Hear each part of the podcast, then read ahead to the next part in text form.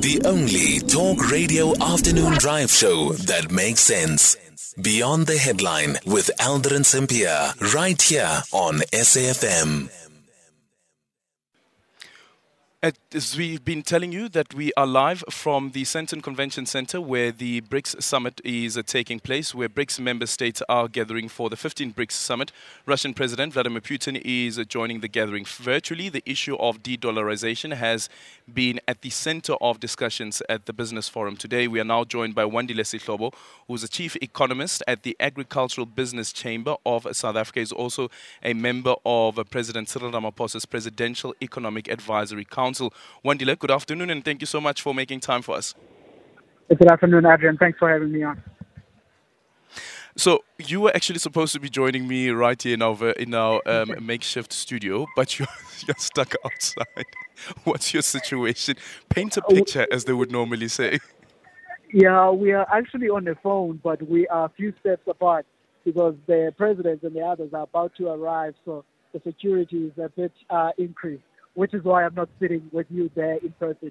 But I think, uh, Adrian, there's a lot of excitement.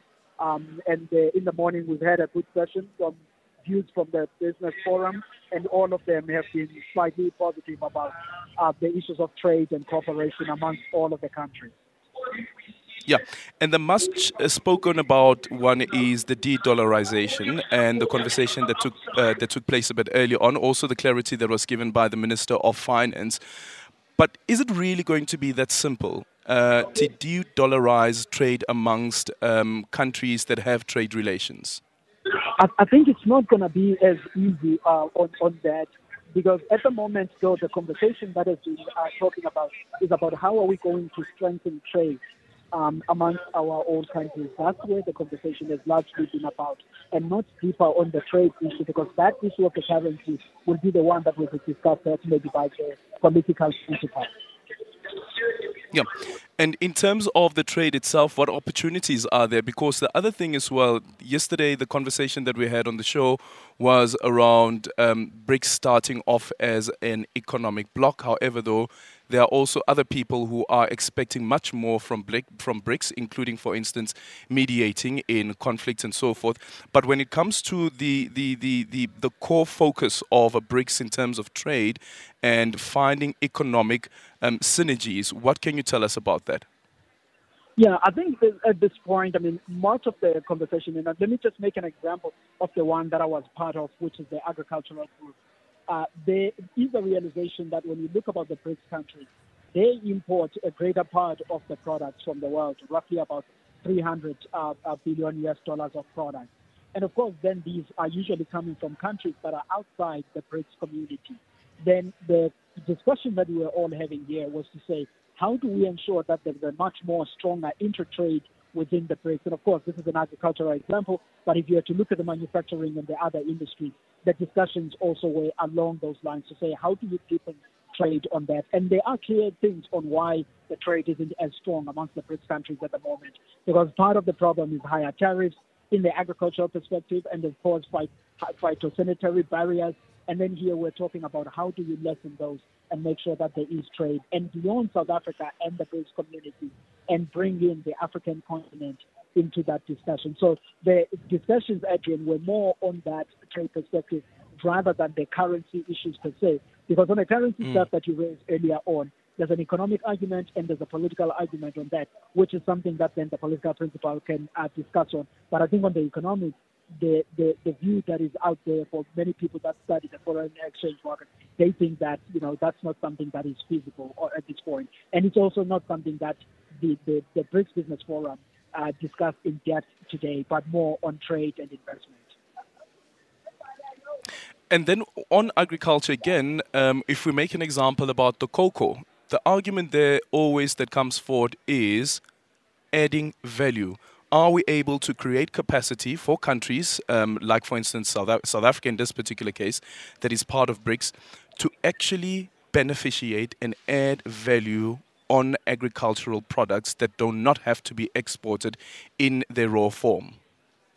Yeah, I mean, in South Africa, we sit in a better place in a sense that we have a sophisticated agricultural sector, greater quality of produce that we're putting out. So the question for us was about how do we then uh, manage to take advantage of the opportunities that are within the BRICS community. At the moment, Adrian, as you and I speak, if somebody can call in your radio, they would ask to say, what is the benefit then of, of, of South African farmers mm. in this BRICS thing? And the answer there that I would have to give them would be a slightly not a pleasing one, in a sense that South Africa's agricultural exports within BRICS, they're averaging at about 8%, which is fairly small. But if you think about our exports to the African continent, 40%, to the EU, 20%. So the question is to say, how do we then increase at that value? But of course, then to your point about yep. processing, manufacturing of products, that's something then that deals with the investments to say, can we attract more investment?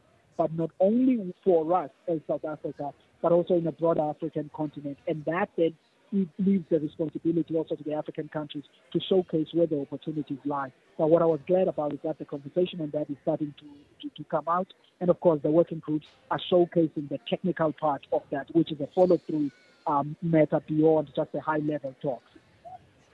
Yeah. And the final one, um, we know the agricultural sector is very capital intensive uh, in terms from um, money, but also human capital as well, and the contribution to labor creation, specifically in countries like South Africa, once again. But the introduction of um, mechanization as well as artificial intelligence and the impact that that could have on the sector. Yeah, I mean, one of the work streams that we have in agriculture and agro-processing is around knowledge sharing and skill sharing and of course, that involves uh, uh, those methods to say, how do you ready the agricultural labor for to participate uh, in this? Because at the end of the day, you do need that technology in order to improve productivity. But there are certain value chains. You think about the grains and the oilseeds. The jobs there over time they will decline. But if you are expanding on fruit and vegetables, there's always will be a greater number of jobs in that. And of course, we have to think about the skills um, uh, development for agro processing because those are better quality jobs where people also get a better pay. So those are all part and part of the discussion. But I think, Adrian, what will make sense for a farmer or an agro processor that is on the ground listening to the radio now is to say, one, can we be able to expand our market access in China, sell more things? Because that means then the prices of the product will be slightly profitable in South Africa. There will be opportunities. Two, can we get the Chinese firms and the investors looking into South Africa with a better eye and looking in a range of value chains and seeking opportunity to invest? That was the other thing. And lastly was the question of saying um, there are issues of fertilizer and agrochemicals that we need mm-hmm. to make sure that they are available for improving the quality of production for us and Africa. And I was very glad that all of those things were there in the annual report that will be presented to the political principals from the group that I am in, which is the agribusiness working group. D- does that mean also being self-sustainable? Yeah, I mean th- those things that I mean that then countries would literally be at a better shape because you may not be as self-sustainable because we want to promote trade, which means that you'll yeah. be able to sell stuff from someone, but also you'll be able to have revenue to buy from somebody else. This is why the issue of cooperation is so important and making sure that trade is fair and investment is fair. Those are some of the things that we were pursuing and which the South African agriculture uh, sector pretty much uh, needs also to ensure that we continue to produce in a sustainable way. Thank you so much, Wandile Sihlobo, there, Chief Economist at the Agricultural Business Chamber of South Africa.